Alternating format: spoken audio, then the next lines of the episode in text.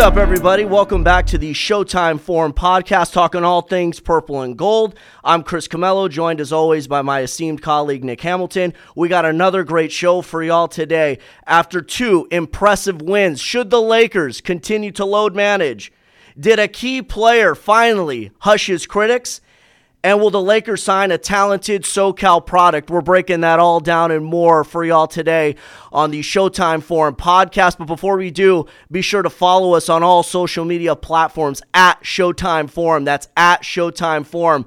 Well, Nick, first of all, before we get into everything, Happy New Year to you. Hope you had a great holiday season. Christmas and New Year's have come and gone. We are now in 2020, the start of not only a new year, but a new decade. And the Lakers continue to roll in this new decade. They have now won eight straight games, and they were shorthanded this weekend going into Dallas, taking on Luka Doncic and company in the with the Dallas Mavericks. They lost Anthony Davis before that to a sacral contusion, which basically means he's got a bruised gluteus maximus, or as Day Day from next Friday would say, "Man, I broke a butt cheek."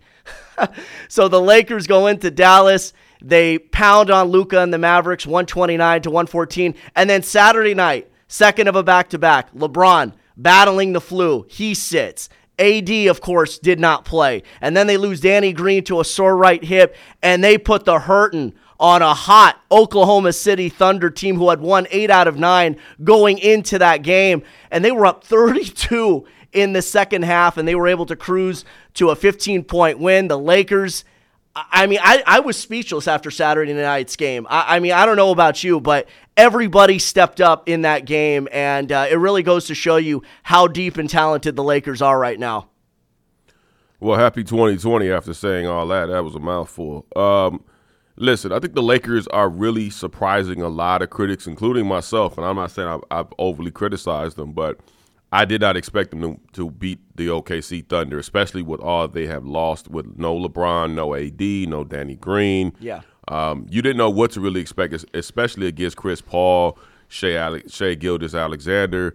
Um, a lot of they had a lot of talented pieces on that OKC team. So when you looked at, uh, and that's no disrespect to Kyle Kuzma because I think Kyle Kuzma can ball, but who else was going to step up in their absence? Right. And when you looked at what they had to offer – as far as okay, we know they beat them on Friday. LeBron was out sick on Saturday, but magically it was a miracle he got better at the Bad Bunny concert in Staples Center. But anyway, um, but with all they lost and the way they beat the OKC Thunder, I mean, they beat them by I believe 15 or something to that. 125, 110 was the final, yeah.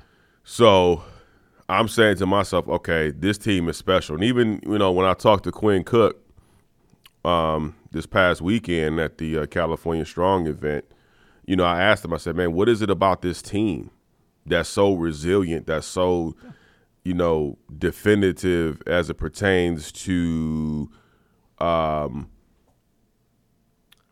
you know, just pertains to how this team is the, the mentality and what they have to prove and right. do they feel like they have to prove anything? And basically, you know, he just told me, hey man, look, we're out here trying to, you know, play the best ball we could play. You know, we have great leadership in our leaders and LeBron and AD and you know, it's really a, a, great camaraderie. Like it's really almost like a family type of atmosphere when right. you think about it. And when you look inside that locker room, when you go inside that locker room, and you see certain things and you see guys that are really have a lot of chemistry. Um, and that was one of the questions that we thought even in the preseason, how much chemistry is this team going to have? Because these guys have never really played with each other before. And so now you have to look at um, how they're going to gel and be able to gel um, in the midst of just all this brand newness, I like to call it, with the coaching staff and mm-hmm. the players. Yeah. And, you know, because only a few guys remain from the previous year's team. So, yeah. you know, he was really excited. Um, you know, I think they got a really good high off that win uh, because a lot of people, including myself, didn't think they would beat OKC. So, hats off to them. Yeah. Uh, hopefully, they can continue it against you know teams like Cleveland, Orlando, and then they got a big showdown uh, next weekend or this coming weekend, I should say, mm-hmm. uh, against the Houston Rockets in right. Houston. So, I think this team has done a remarkable job in keeping themselves together, um, fighting through a lot of adversity, whether it's injuries, whether it's lineup changes, right. Um, whether it's different rotations that, that Frank Vogel decided to move move around, um, you know, with Anthony da- Anthony Davis's injury, That was scary when it first happened. man, it I th- I thought his leg gave out because it looked like when you kept when you watched it from certain angles against the Knicks, um, you I thought his leg gave out, and I, that that concerned me more because if your leg gives out, that's a nerve issue, and when you have nerve issues. As a big man, it's never a good ending when you have nerve issues as a big No, man. and, and and you know what? That's what I was saying. And like, if that was a leg issue, it's a wrap. You know, that's what I was kind of doing. Um, you know, but when I saw the landing, I was like, okay, he just landed on his butt. He landed on the tailbone. And if you've ever played basketball or any sport, and you land just on, let's say you land on the fleshy part of the thigh, you're still gonna feel it on your tailbone. It hurts. You know, and what people were responding to me, Nick, on Twitter was, thank goodness he didn't try to use his arms or his hands to, or I'm sorry, his uh, his legs as well to try to break his fall. Thank goodness he landed the way he did because that could have been, like you said, a lot worse in- injury. You could have tore something. You could have hyperextended something. You could have had, uh, a, like you said, a, a nerve issue or something. You know. So thank goodness that it was just a sacral contusion, a bruised butt, or whatever you want to call it, because it could have been a heck of a lot worse. Oh, it could have been extremely worse. I Yeah. mean, it could have been to the point where he could be missing some months. Yeah. Because when you have those nerve issues, those nerve issues are, are tricky because you don't know what it is. It's not like a bone. It's not like tissue. It's not like a, a muscle. You know, from from all intents and purposes, from doctors that I've talked to, you know, even people that have sciatica, like your sciatica act up at any moment in time. Yeah. There's no there's no trigger. At least with a hamstring or muscle or you know, it it, it, it- it comes and goes. So Right. you can kind of feel it like, eh, my, my hammy is tight or uh you know, this muscle in my, my rib my, my rib cage is getting feeling a certain way or Sure. my shoulder or what Yeah. have you. You know, with nerves you never know. They can flare up. Exactly. So Yeah. at, at a moment's notice, you could feel good in pregame, and then you walk. The moment you step out on that floor, somebody could be bouncing next to you, and all of a sudden it acts up. So, um, you know, thankfully that it wasn't something more serious. I mean, um, apparently he didn't have it, it. didn't hurt that much. He went to the Green Bay Packers game Yep. and uh, revealed that he'd been a Packers fan coming from Chicago. Now I don't know how how Chi-Town's gonna feel about that, but Bear uh, fan, the Bears fans are definitely going to be miffed. the the the the fact that he was out there in the cold on the sidelines uh, at the Packers and Seahawks game on Sunday, Yeah. uh, is a good sign because I, the, the fact that he could first of all, when you in that kind of cold, buddy, and you hurting, it hurts. Um, oh yeah. so the fact that he could, you know, walk out there, um, he didn't look like he was walking gingerly, uh, which is a good sign.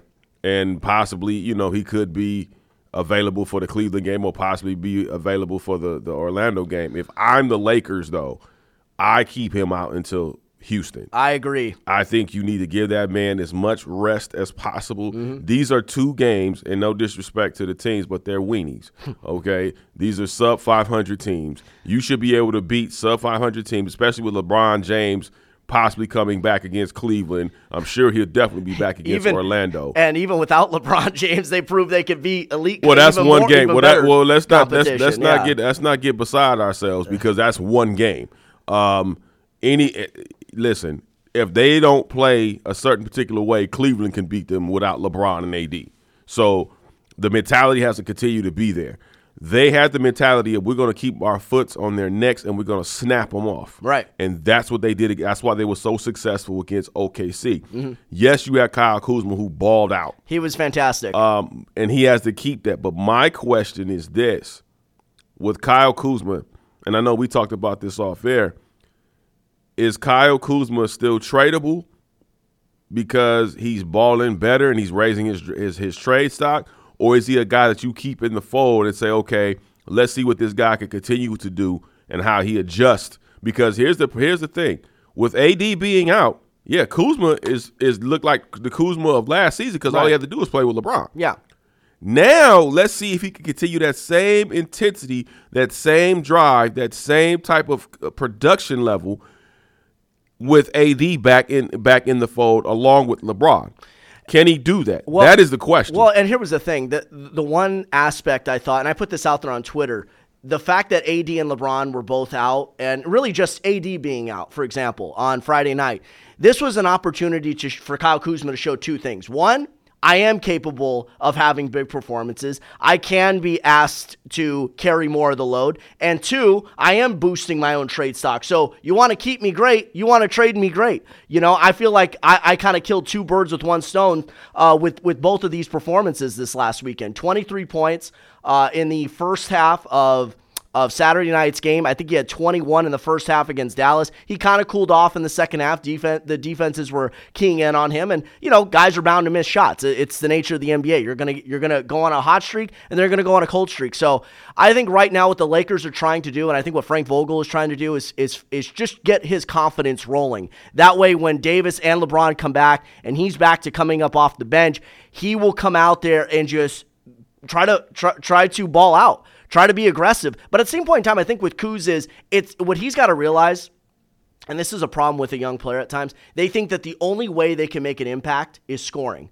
You don't always have to score to make an impact. You can make an impact with your defense. You can make an impact with your playmaking. You can make an impact with your rebounding. That's the key. You know, you look at Lou Williams. Lou Williams could have uh, a great impact on the game without with only scoring like 10 to 12 points because he could rebound at times, he can make plays, he, he could he could make assists, he's a, he's a, an extra ball handler and he's always a threat to shoot. So even a professional scorer like Lou Williams could make an impact on on the in the game without necessarily scoring the basketball. Same thing with Montrezl Harrell. So if I'm Kyle Kuzma, when these guys come back, I don't always worry so much about my offense. Yes, I want to be aggressive, I want to take good shots, but it's also about being within the flow of the game and taking shots within the flow of the offense and not forcing the action because it felt like the last couple of games before these injuries happened uh, and LeBron's illness that he was forcing the action because he feels like I got to I got to be that third option. I got to show these guys I'm and, I'm, I'm and, good enough. you know, that's the problem you get when you start listening to outside noise. I mean,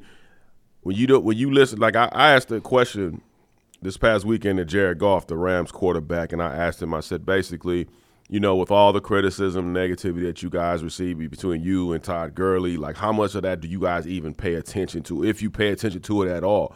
Because you guys are human. At the end of the day, we all listen to stuff, whether we, you know, uh, exercise our option to to act on it or not. We all have opportunity to listen to things, or at least even if it seeps in somehow, some way, it it, it we it all watch us. TV. We are all right, on our it phones. us. And yeah, so we're all he on said, Twitter. "Man, we really don't even listen to that kind of stuff. I mean, we hear it, but we don't listen to it." Mm-hmm. And I thought that was really really effective what he said because it's a difference between hearing something like you you can hear all kind of stuff. I mean, you ask somebody, "Did you, are you hearing me?" Yeah, but did you listen? No, because you can't regurgitate what that person just said. Denzel so said that in training day. You can't if you if you if you're different in that regard. You know, there's a difference in that regard, I should say. And so that's the approach that Kyle Kuzma is going to have to take. He can hear it, but he can't listen to it because once you listen to it, now it's di- now you've digested it into you. So now it's going to be coming out of you at some point because of the fact that you you listen to it instead of just maybe hearing a piece of it and just saying, okay, just brushing it off and saying, okay, whatever, I'm gonna be me. I'm just gonna do me. Nick, I have a I have a very important question. Should he hear or listen what people are saying about his hairstyle? Oh man! Will the real Slim Shady please Listen, stand up? He, please we, stand we asked up. Him, we asked him about that like a, a, week or so ago, and he was like, "Man, I don't pay attention to that stuff because the fans were actually calling him Slim Shady," and I was like, "Okay, dude, like obviously you're bored." He's the kind of dude he has he has too much time on his hands. I think. I agree, and I love Kyle Kuzma. yeah. I think he's a good dude.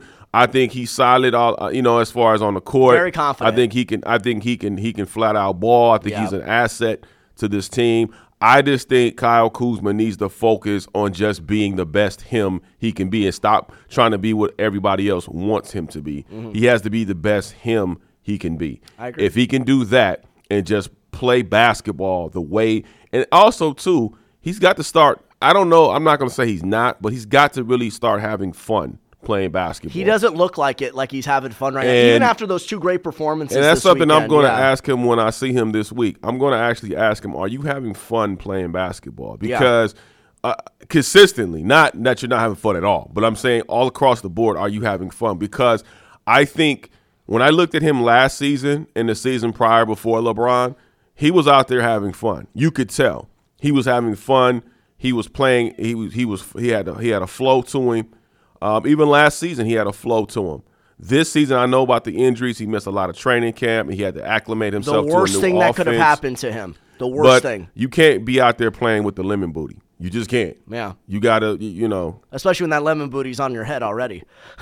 pause. I don't know nothing about that. anyway, you just killed it. Um, Yes, I did.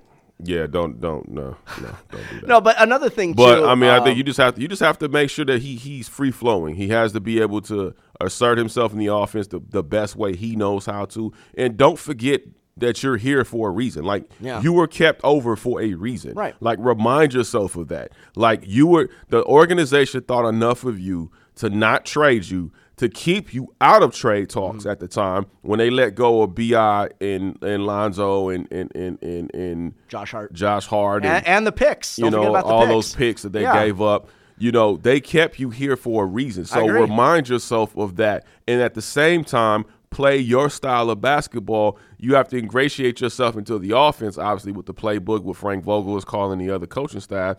But remind yourself that you're here for a reason and remember that and play ball the way you know how to play ball. I agree. I, I really do. I, I, I like what Kyle Kuzma did this this past weekend. It was great. But you know, you even saw. I don't know if you saw how much of the Friday night game against Dallas that you saw.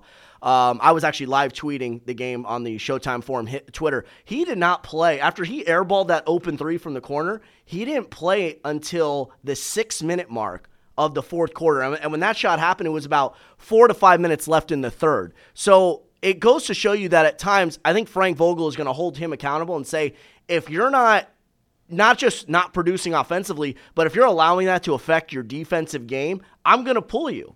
And that's, you know, for as much trash as we've talked about KCP and his inconsistency, the one thing Frank Vogel has always marveled about those guys is even if their shots aren't falling, they're still making an impact on the defensive end of the floor. And I think Kyle Kuzma has got to take more of a page out of that book where it's like, okay, I'm 0 for 6, I'm 0 for 7. I can't allow that to affect my defensive game or my rebounding or, or anything else. I still have to commit and do the little things correctly if I want to play meaningful minutes for this team late in the fourth quarter instead of watching Danny Green or KCP or Bradley or Rondo take those minutes from me. Listen, you can't really worry about stuff that's out of your control. If you're playing well, the same thing we talked about on, on this podcast weeks prior about Quinn Cook. You know, one minute Quinn Cook's getting 25 minutes, the next he's getting five. You can't focus on things that you cannot control. Right. Kyle Kuzma can't control the minutes that he gets outside of him playing well, right? If he's mm-hmm. playing well, he can't control because Vogel could say, "Hey, I'm gonna give you 28 minutes today. Mm-hmm. Tomorrow, I'm gonna give you 12." And I mean, what are you what are you gonna do? You got to make the most of those 12 minutes that you're getting, right? That's what you have to do. So if if you score 15 points in 12 minutes, great. If you score 10 points in you know six six dimes or seven dimes, cool. That's what you have to do. You were productive, right? You helped the team elevate themselves past their competition. Fine. You can't control that. What you can control is your productivity when it comes to your time within the 94 feet. Once you can do that, then it doesn't matter how many minutes you get in that regard because, again, that's all you can control. Right. Your health, your willingness to produce, your willingness to listen and execute the plays that you've learned, and go and communicate with your coaches. And your effort. That's all you can do. Yeah, and your That's effort. all you can do. You mm-hmm. can't control anything else. So if you're Kyle Kuzma, stop listening to the, about being a third option. There is no third option. There's dynamic duos in the Western Conference. I told y'all before, this is NBA Jam 2019-2020. Okay, every team has dynamic duos in the Western Conference. That counts. If you have guys that can contribute effectively and consistently, that's a bonus. That's it. Whether it's the Lakers, the Clippers, the the Blazers, um, Denver, you- Houston, you know, Utah. the Jazz, Yeah. um, you know, whoever it may be, Mm-hmm. there are dynamic duos in the Western Conference. If they have anybody else outside that contributes on a consistent basis, that's a bonus. The Lakers have guys that can contribute on a consistent basis if they continue to put their minds to it, which is a plus. And I think this is a very special team this season. Yeah. If they can continue on, and I know we don't like to use the the the the the, the, the, cuss words of load management, but Customers. That's I mean that's what Laker Laker fans act like. You know, load management is something like a curse. Yeah. Uh, but it's happening. Say what you want, it's happening. Houston's Whether doing it Le- right now with Russell Westbrook. Well, they've been, they've see, been holding him out. Of they're games. saying rest, um, which I have a problem with because the problem I have with that is this: you can't criticize one player, but don't criticize the other one Mm-hmm. for doing the same exact thing. And, and and and I say that because the, at least the other player has a significant injury that they're battling. This dude is just battling fatigue, which is not nothing to sneeze at. But at the same time, let's not act like he's dealing with an injury. Right. Okay. This guy is still much younger. you know, he's he's still a young guy uh, as it pertains to Westbrook. So when I look at guys like LeBron, I really wish LeBron wouldn't have said what he said about load management because now he painted himself into a corner that's just hard for you to get out of. So when you want to take day, games off because you're fatigued, because you're tired, or you you don't want to re-aggravate that groin injury or any other injury for that matter, then you have to make sure that um, you just don't say anything. Just say, "Hey, man, look, I'm I'm fatigued. You're 35 years of age. You've been playing 17 plus years in the league. Good lord, you've been probably been playing at least almost 30 years worth of basketball. But at the same point in time, you also want to be careful what you tell the media and what actually gets reported to the league because, you know, as we saw with the Clippers, uh, with the Kawhi Leonard situation earlier this season, there was a miss, there, uh, uh, there was a misspoken statement by Doc Rivers, and it actually cost the Clippers. What was it? They, they got hit with like a twenty five thousand dollar fine, thirty five thousand dollar fine, or something. The- so you want to be careful with what you say. Well, here's how pro- you paint these nights off. Here's the problem: if the Clippers would have been forthcoming and said, "Hey, Kawhi's dealing with a knee contusion. This is why we're holding him off on on, on managing the injury because he can't play back to backs because his knee may flare up." And we can't afford. We want him as healthy as we can because we're we're obviously looking to make a playoff push and get in get into June. Um, if you would have said that up front instead of trying to dis- not disclose the injury, trying to be Bill Belichick ish, you probably would have been fine, and people would have been more receptive to the fact of Kawhi not playing back to backs. With LeBron, my thing is don't speak down on load management when number one, you've done it earlier in your career. Mm-hmm. Number two, you have a reason right now to have load management because, good Lord, you're still one of the greatest players to play the game. And you're 35 years of age. You're going to go. You played a lot of basketball in your time, even though 35 is still relatively young as far as off the court. Seventeen years But in. when you're on the court, and as hard as LeBron plays night in and night out for years, this man has gone to nine NBA Finals, eight straight. He's won three three titles, trying looking for his 4th Hopefully, we get that parade on Figueroa. Finally. Um, but what I'm saying is a lot of basketball that, and it's a lot of weight on his shoulders as a leader. Yeah. And so if you're going to take nights off, like I said, you know, people question. I, I made a I made a joke and I said, well, don't ever compare Jordan to LeBron because at least when Jordan was sick, he played. He probably played better when he was sick than Yeah. what he did when he was Le- when he was healthy. But LeBron played sick too. 32 points, 14 rebounds, and I think eight assists on Friday night against Dallas. yeah, yeah. But then listen, let me tell you. He, something. he didn't look well though. Let me tell you something. He didn't look well to me. let me tell you something. He looked okay on Saturday, and and and maybe he took some Nyquil, maybe he did something because on Sunday he came out to Staples Center at the Bad Bunny concert and rocked it. So he don't look like a man that was sick. Well, to, and I'm not and I'm not saying and I'm not saying he wasn't sick or he didn't have symptoms because we all are fighting off symptoms. Even us that are in regular day everyday life, we're fighting off. You and I have both been sick the last couple Um, weeks. Yeah. I've been fighting boy, like a Yeah. like a Tyson fight. Yeah, me Um, too. But like I said, I mean, I'm not saying he wasn't sick, but I'm saying I I think, it was more load management I than think the it was I think it was more fatigue because and fatigue, you know, can open up the door for you to get sick. Absolutely. So I'm not saying he wasn't sick. I'm just saying I think it was more fatigue than anything. I think he needed a night off. Playing a back to back, traveling, playing a back to back, balling out the way he did, dropping 35. Mm-hmm. I think he needed a night off. And I think And that's perfectly fine. Like I have no problem with load management, quote unquote. I have no problem with injury management if that's what you want to call it. That sounds better to your to your little baby ears out there. I I don't have a problem because these athletes play 82 games. They can run uh, in excess of four miles per game. Most people don't even walk four miles in a week. I was about to say that. Yeah. There are three. You play at least three to four games in a week, Uh-huh. right? That's, That's almost 12 miles a week Mm-hmm. that they're running. almost a half a marathon. Right. Yeah. Sometimes, and it could be more than 12 miles, depending Absolutely. on if they're playing Four and five if nights. they're, play, if they're playing, you know, Yeah. 40, 46, 47 minutes. Yeah. That's a lot of running. Absolutely, and we You know, know, and we know LeBron and AD have done, done that. it. And the thing is, Nick, what I what I was so impressed with was guys that haven't played in weeks, meaningful minutes in weeks. Quinn Cook, Troy Daniels, they stepped up big time. Rajon Rondo was, I mean, he really set the tone going back to the second half of Friday night's win against Dallas. He was, I mean, when Kyle Kuzma went cold and LeBron started sitting in the second half, I thought Rajon Rondo played fantastic in that second half. I think he had all 10 of his points in that half, and that carried right over into Saturday night's uh, game against Oklahoma City. So, you know, you saw a great game from Quinn Cook. You saw a great game from Troy Daniels off the bench. Dwight Howard continues to play really well. And Rajon Rondo, you know, all he does, and you're on Twitter as much as I am, if not even more, and you hear during Laker games, oh, get rid of Rondo. He sucks. He does this. He slows down the game. He can't shoot. He's turning the ball over. You know, why do we still have him?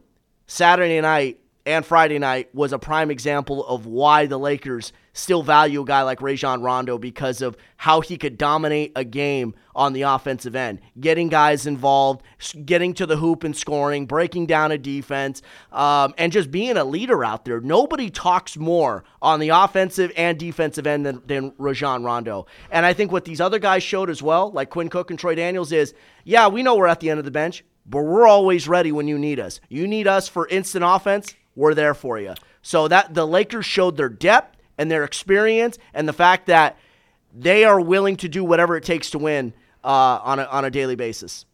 Well, here's the thing I look at, right? Like I look at the fact that when you are a veteran like Rajon Rondo, people want consistency. And he hasn't been the most consistent. No, he hasn't. I'll give you and that. I think that's been the criticism um, of him. I think that's been the criticism, and that's why people have been asking for Darren Collison or Drew Hot, try to get Jrue Holiday out here Chris because Paul. I think Yeah. uh, yeah, I'm not on the board the Chris Paul train. I think that ship is sailed. Let it go. Let go and let God. Um, and I think when you look at Darren Collison, excuse me, and what he has accomplished in his career, um, coming back, I think would be a, a benefit. Now it's going to take him time to get back in basketball shape with any team because he's been off for so long. I'm not saying he doesn't keep himself in shape, but there's a difference between being in shape and being in basketball shape in the NBA. Of course. Um, and so I learning the think- system. I think that I mean he's a very quick learner. I don't think it'll take him that long to understand the system. Uh, and the same with Jrue Holiday. I think Jrue Holiday probably would be a lot easier fit because he's in basketball shape. Um, he's also a very quick learner, very high basketball IQ, and I think he could take some pressure off of LeBron always having to bring the ball up for the you know majority of the game because as the season progresses, it's only going to get tougher, and you don't you need to conserve LeBron's energy as much as possible, um, especially in that fourth quarter. And I think Jrue Holiday could be most effective, especially in the in the later latter part of the third, going into the fourth quarter, because he's a guy that can bring the ball up, can distribute the basketball effectively, can can move guys around and get them in position and prime positions to score or prime positions to take the high percentage shot. And so I look at Jrue Holiday and I'm saying, okay, if they could pull this kid, which is going to be damn, I mean, it's going to be extremely difficult because. David Griffin is not going to play fair. Um, Well, we all know how the much Lakers' the pro- Pelicans, the Yeah. Pelicans hate the Lakers. And, and he, uh, the- he already took a lot of the Lakers' prime uh, uh, prospects. I mean, he took Bi, Lonzo, Josh Hart, the draft picks. Not to mention, Jrue Holiday has a big contract. How are you going to make the salaries work without getting a third team in? Well, and that's what I'm saying. It's going to Yeah. have to be a third team involved. At least with Darren Collison, you don't have to work as hard and as much. Um, Snag him right off the- and and you can kind of you know give him a workout, see how he fits, see how he's acclimated. You know, have LeBron, have AD there, maybe have Rondo there as well. You know, agree. being a veteran.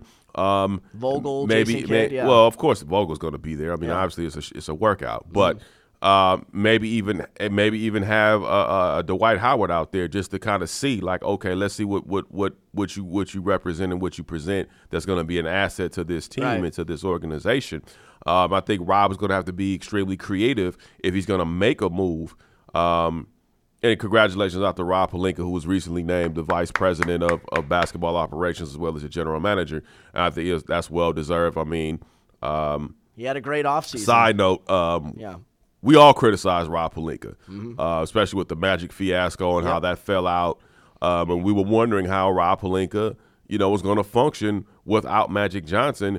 Um, now that he has this this this this opportunity solo, and Jeanie Buss gave him a lot of kudos and credit uh, for why, how he turned the organization around and how he was able to move some pieces around and get guys in position, and having the Lakers at, at the uh, you know pretty much top top three teams in the NBA uh, as it pertains and number one in the West when it comes to records and how they've been effective. And we saw that we saw that as we talked about earlier on this bro, on this program about them their win against OKC yeah. um, last weekend. So I think when you look at what Rob Pelinka has accomplished, and I think he's not done. I think he's going to try to make some moves if it makes sense. Mm-hmm. Um, right.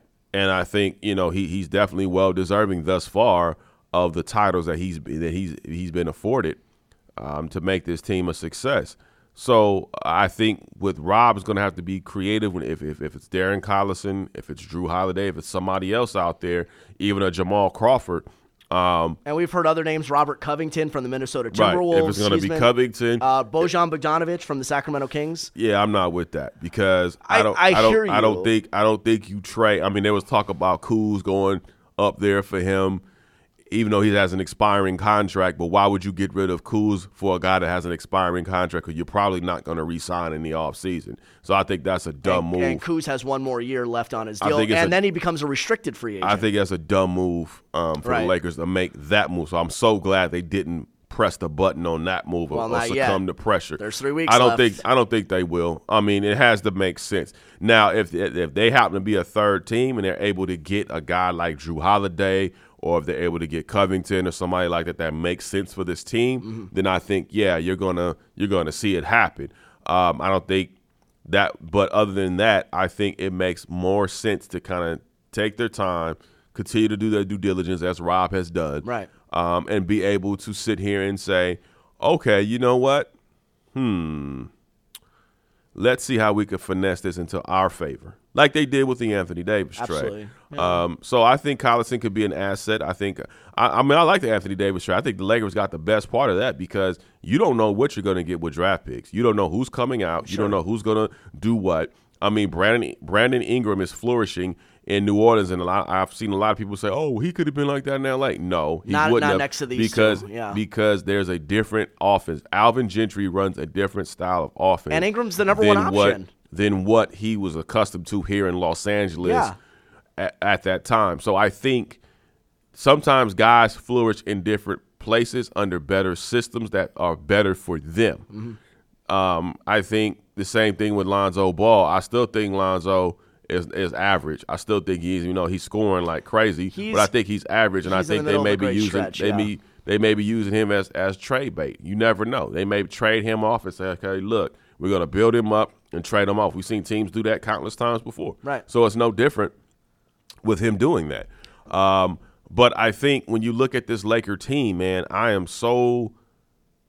It's astonishing what they've been able to accomplish in a short period of time. Thirty-two and seven. Who I think- predicted that? Who And, predicted and remember, that? they were on a four-game losing streak Yeah. at one time, and every Laker, Lakers, a lot of Laker fans thought the, the you know the sky is falling. Oh my God, it's four. I said, listen, the NBA is about ebbs and flows. Sure. you're gonna have winning streaks, you're gonna have losing streaks, and like Quinn Cook told me this past weekend, eh, it's not about what you do with the winning streaks. It's about how you how you come out of the losing streaks, how you come out of losing three straight, four straight. And those were four bad deal with that? losses. Four bad losses to four good teams that the Lakers could see down the road. Uh, I would say like three this. out of the four good teams because Well- the Indiana loss. I mean, they should have smashed Indiana. Well, There's here no the reason. They, for them they- not to smash. They didn't have Kuzma or, or Anthony Davis in that game. LeBron missed free throws. Listen, LeBron- wait, wait, wait. So you mean wait, wait, wait. So you mean to tell me that they could beat Indiana with LeBron minus Kuzma, minus AD, but they could beat OKC with no on Danny Green and no AD with only only with Kyle Kuzma and company. That, Okay. I'm, I'm, I'm Again, letting you know. bad loss. It was okay. It was a bad loss, but at the same point, in No excuse they for were, that loss. They were competitive in that game. I don't. The who gives a damn about competitive? Did you get the W? or Did you get the L? They got the L. Okay, so the competitiveness means means doesn't Okay, mean a well, damn look, thing. Look, they missed some big shots down the stretch. LeBron missed some big free throws down the stretch. They they were in a position to win that game, but Indiana made a lot more big plays down the stretch, including Malcolm Brogdon. The Denver loss was bad, even though they were competitive well, in the first a playoff half. Contender, so, exactly, yeah. Denver's playoff contender. There was sure. no LeBron in that game, and the Lakers just didn't look prepared uh, to not play that game without LeBron James. And then the Christmas Day game, you're up 15 early in the third quarter. They they they just compl- I mean the wheels completely came off uh, in the second half, and Kawhi Leonard stepped up. As I told y'all, the Clippers have the Lakers number. Right. I told y'all well, that. Be that as it may, the fact of the matter was the Lakers certainly played better in that game than they did on opening night. So, yes, they lost four in a row, but I'll say this thank goodness they lost four in a row because you need to experience a little bit of adversity if you're going to get to a certain level because you have to know how mentally tough are we? How are we going to respond to adversity adversity? And do we have the mental stamina and toughness to persevere through that adversity i think that's very very important and, and as we've seen the lakers have not lost since christmas day and yeah they haven't closed out games against bad teams that well but i think you could attribute that to a lack of focus but going back to the darren collison situation I think Darren Collison has always been one of the more underappreciated guards that we've had in this game. He could have gotten paid out this last summer had it not been for a sudden and unexpected retirement. Uh, everywhere he's gone, he's made an impact. Defensively, offensively, he could shoot the three, he can get to the paint, he could break down a defense and find the open man. I think he is a team first kind of guy. I think he's he's one of those guys like Mike Conley where you you don't always think of him as an elite point guard, but he still can be as good as any of those other guys on oh, any Mike given Conley night. is a beast, man. Oh yeah, but I'm just saying though, Mike Conley has gotten has slipped through the cracks through the years because of yeah. how great Westbrook and Lillard and Irving and uh, all these other great point guards that we've seen through the years, Steph Curry, of course, uh, have have been. So I would like to see the Lakers take a flyer on Darren Collison. What I was saying about Rondo though is the fact that this is what Rondo is still capable of doing. So if you have Rondo, who had 21 and 11 on Saturday night, how hard are the Lakers going to be looking at a guy like Darren Collison as opposed to looking at wing players, 3 and D guys that could really be a better fit alongside LeBron James and Anthony Davis and service a more pressing need for the Lakers? Well, here's here's what I say. I can't I don't disagree with you on that. Um I think when you look at this Laker team, if you can't improve it, leave it alone. If it ain't broke, don't fix it. I agree. I think sometimes you can do so much with two left shoes and don't even know it, and you will ruin a good thing. And by the time you figure it out, it could be too late. Yeah. I think if if it doesn't make sense, um, then leave it alone. I mean, much like Kobe Bryant said on All the Smoke podcast when he said they asked him Matt Barnes or Stephen Jackson. Great podcast, by the way. Oh, it's one of the best. I love the I love those two guys. Matt Matt Matt and Stephen Jackson are two of the realest dudes. I had a chance to. I mean, I talk to Matt periodically. Yeah. Um, just when I see him. Check it out on Showtime, but they also post clips um, on YouTube, guys. I'm telling you, those two are awesome. When together. I talk, when I, I mean, when every, and any time that I, Matt's one of the realest dudes. Love out Matt. here. Yeah. Um, anytime I, I, see him, he always shows, you know, always shows love and respect, and I show him, you know, the, the same thing back. Um, even when I see him. Um, and even when I've, I've, run into Stephen Jackson a couple times, man, he's always kept it 100. Mm-hmm. You know, I always show him respect. He shows it right back.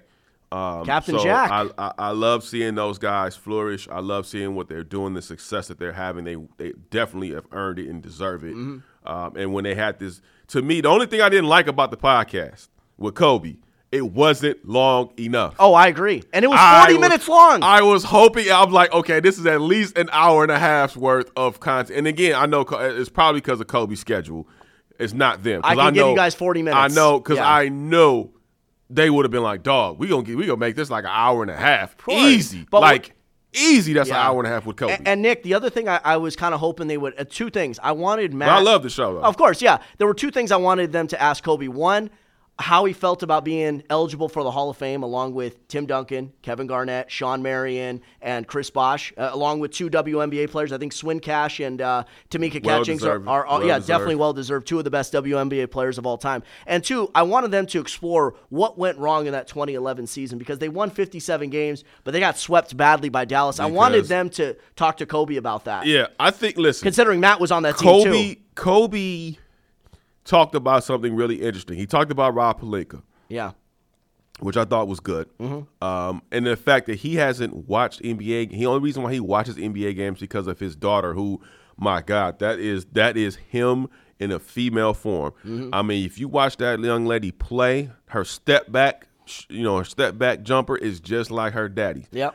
And the fact that he's now he's he's been mentoring a lot of NBA players, Kawhi, Paul George, Russell Westbrook, Giannis. you know, Giannis, James Gordon Harden, Hayward. You know, the list goes on. Yeah. The fact that something that he said to me that stood out was the fact that, you know, they asked him. I mean, it was kind of a roundabout question, but I mean, I know it was like, hey man, what are you going to do in the after, you know, after basketball, and uh, what he's accomplished after basketball, and taking that same Mamba mentality that he had into the other side. Obviously, him winning an Oscar, you know, pairing up with one of the greatest scores of, of films of, of uh, probably of, uh, of all time. John Williams, absolutely. Um, and Yeah. and and you know the animation, um, this the the books that he writes and why he writes those the children's books. storybooks that Right. that appeal to an audience that Well, may not have they- a voice. I think know? they appeal to a lot. I think they appeal to Yeah. everyone because of what he said. He's like, look, man. I mean, the Disney stuff is cool, and is you know the fairy tale stuff is cool. He's like, but it has to be sometimes it has to be realistic, and you have to give people reasons why they should achieve, right? Mm-hmm. Reasons why and how much you have to work because you can't just not work and think things are going to just magically appear out Absolutely. Gotta create So your I- opportunities. I think that when you look at what he has, I think you know, I think it was a very good interview. I, I like what Kobe had to say about the team. He said basically, look, the team looks they're long, they're big, they're strong, they're tough. It's old school. And I had to question. I'm like, wait, where's the toughness at? Because when I watched that that Knicks game this past week against the Lakers and how they were getting pushed around, um, I'm saying, where are the enforcers? I mean, obviously Boogie's an enforcer, but he's not on the court. Yeah. So I had to think. And shout out to my guy Kareem Rush, who had to remind me. And I said, he said, dude, there's Rondo. Mm-hmm. And I said, damn, I forgot about Rondo. Because Rondo, Rondo can get gangster with you at any point." and he stepped up to Bobby Portis when Yeah, Portis did. knocked he did. KCP upside he the did. head. And that was Yeah. accidental. I told people, I said, dude, that was not a flagrant two. I thought that was bogus. I thought that I wasn't a flagrant two.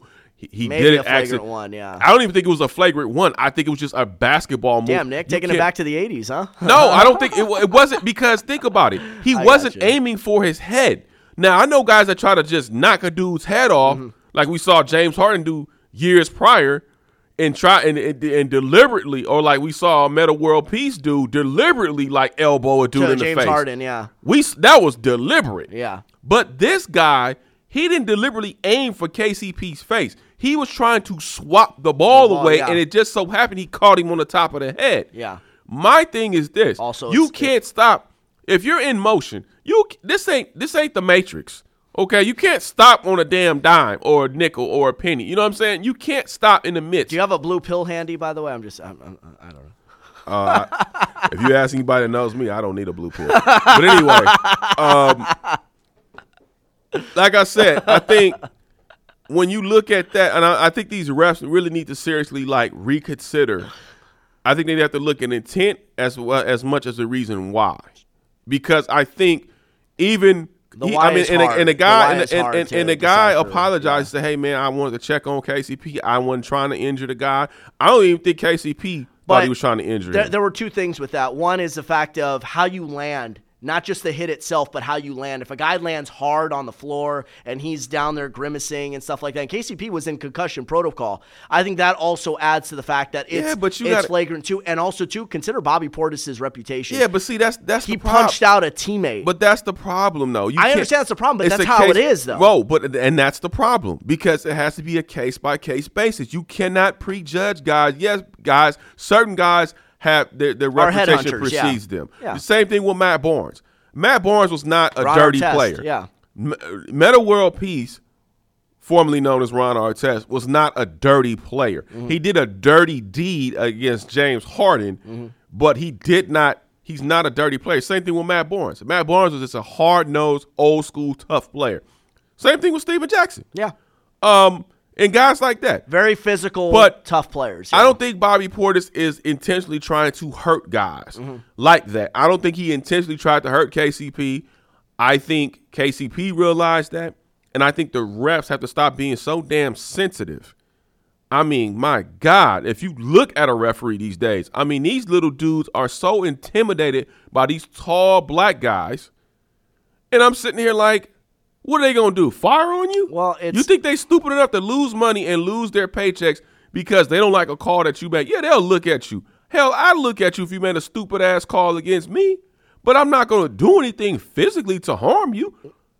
Well, yeah. And here's the thing with These the refs. these refs are weenies, Here- man. here- here's the thing with the refs. There has been an influx of new officials over the last three years. and they're weenies. Right. The the days Most of of Dan them. Crawford, Joe Crawford, Bob Delaney, uh, Dick Bavetta, Bennett Salvatore. These guys were fantastic refs, and I'll tell you why. Because they had a rapport with the players. You know, yeah, they would make bad calls. And yes, some- some of Joe Crawford threw out Tim Duncan for laughing on the bench one time, but at the same point in time, there was And a he was a weenie for that. Right. There was a respect there. These are younger guys who are, I think, a little bit more by the book. And I think right now they're also saying these NBA stars are not going to get the drop on us.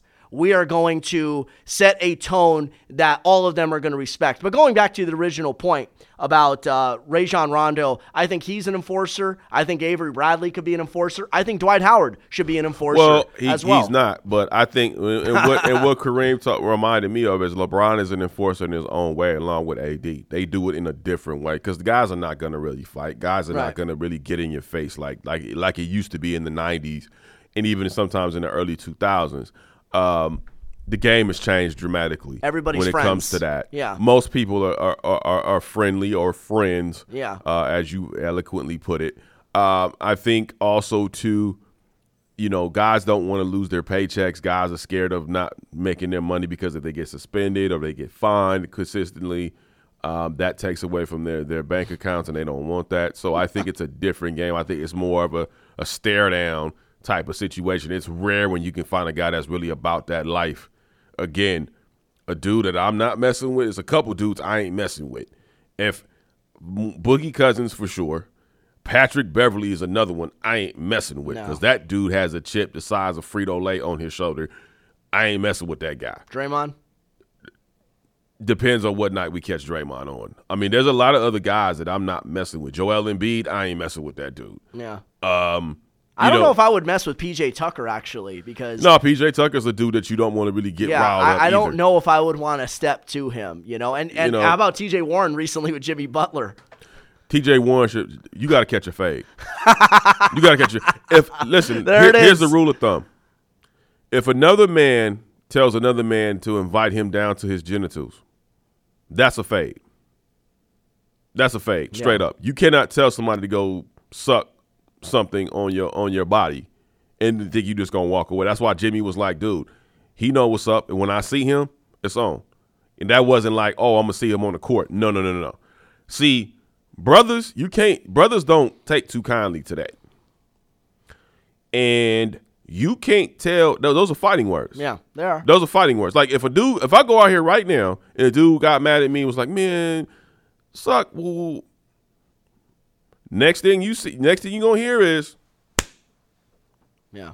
two. uh, You you get a two piece without the biscuit, straight up. That's just what it is. And, and and again, because it's not even about being a tough guy, it's about respect. And yes, you guys can get into it on the court, and you guys are gonna jaw at each other. That's fine. But when you tell somebody to suck something on your body and you call it and you follow it up with the B word, Yeah. Oh, it's a wrap. No you got to bueno. catch a fade. No bueno. So if I'm Jimmy, I, I'm surprised that Jimmy didn't catch him on a team bus.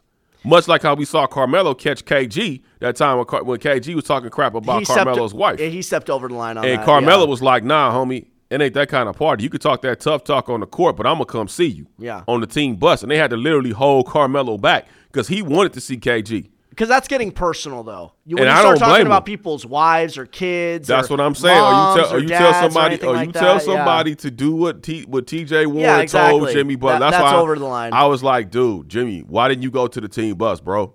Because I'd have totally been on board with that. because I'm like, yo, man, you got to catch that fade, and I and don't think it's over. It's far from over, and I ain't talking about just on the court. It is from over. No different than when when when uh uh who- when JJ Stokes got spit on Yeah. and he just let it ride. I'm like, dog, I'm not. Somebody spit on me. Yeah. We fighting today. We fighting tomorrow.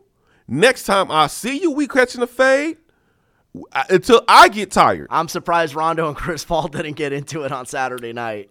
Um, I You don't what I think. mean? I, think. I think because I think you know they pretty much know what time it is, and they and and and you know, Ron. I, I tell this. I say this to this day. I don't think Rondo intentionally spit at Chris Paul. I think when you have a mouth guard, I think when you jawing at each other. I mean, I've I've been you know unintentionally when I'm talking.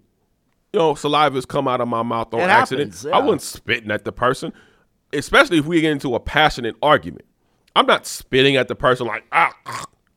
I'm not doing that. Yeah, that has a different look to it. I'm Yeah. literally, and I'm like, oh, my bad.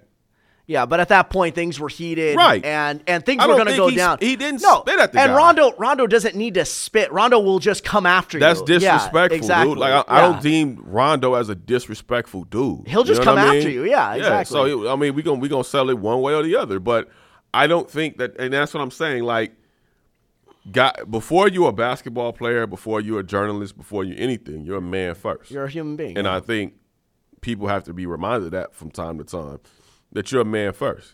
It's just like I've had to correct a couple of people that have got out of pocket with me. And I said, don't let this shirt and tie fool you. Mm-hmm. And again, I'm not a Billy badass. I'm not, I'm a dude that, look, man, if you cool with me, I'm cool with you. I love people that love me, right? right. You come out of pocket with me though, I'm gonna pull you to the side. I'm not gonna make a scene. I'm gonna pull you to the side. And I'm gonna say, look, man, what the hell is your problem? What the hell's going on here? And we can settle it one or two ways. Mm-hmm. And after that, we'll come to an agreement. We can walk away as men. It's very old school. I, and uh, Nick, you and I, we've talked about our respective skirmishes off the, you know, off the record and stuff like that. And the way I think you approach it is very much like, hey, we're gonna handle our business, but afterwards we'll come to an agreement afterwards. Not not everybody always sees it that way. You I know? mean, and that, and that, I mean, I think, I think, because that's the way that's the cut. That's the cloth I'm cut from. of Like, course, yeah. And I think that's a great cloth. That's what. you know, That's what. wish more people were I like think. that. I think a lot of cats are kind of like that, and I'm like, oh man, like not many that I know, but I think quite a few know. cats are like that. Let me not say Yeah. a lot, but there are quite a few cats that are like that. And I think when it comes to basketball, I think when it comes to you know anybody on the Lakers squad, I think they have each other's backs. I think when you look It's a at brotherhood. when you look at what they represent, whether it's Troy Daniels, whether it's Quinn Cook, whether it's uh, um, Jared Dudley. Jared Dudley, That's another enforcer. yeah, cheerleading enforcer. Um, when you look at, um, you know, Danny Green, Avery Bradley, JaVale McGee, guys like that, these guys are truly a brotherhood and they got each other's backs like a spinal cord. And I think when you have that type of camaraderie, you have that type of brotherhood, I think it's going to be so crucial when these guys get into these trenches of of despair sometimes because they're going through losing streaks or what have you. Uh, maybe a significant injury, God forbid. They're gonna have they rally around each other. And that's like I think that's what we saw Saturday night, and I think that's always been there.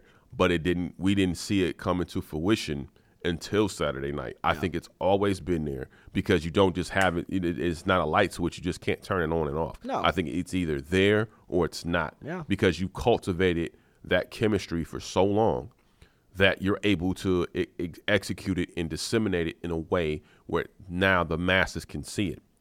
And they think, oh, it just magically appeared. No, it's No, been there. It's been there, yeah. It's like a seed in the ground. It's it's constantly growing just because you don't see it right. it's constantly growing until it makes that one little sprout through the ground. But you have to constantly keep watering it, constantly keep cultivating the dirt, constantly keep doing the things that are necessary for it to grow to to sprout through the ground and sprout up to where it's supposed to be. And I think it's the same thing with the Lakers. Yeah. Um, this is a remarkable team. I think this is one of those. This is a very special team. I would be highly surprised if they don't make it to at least the Western Conference Finals. I would be highly. I, I agree with that. I agree with that. because this team is not just talented, but Connected. they're Yeah.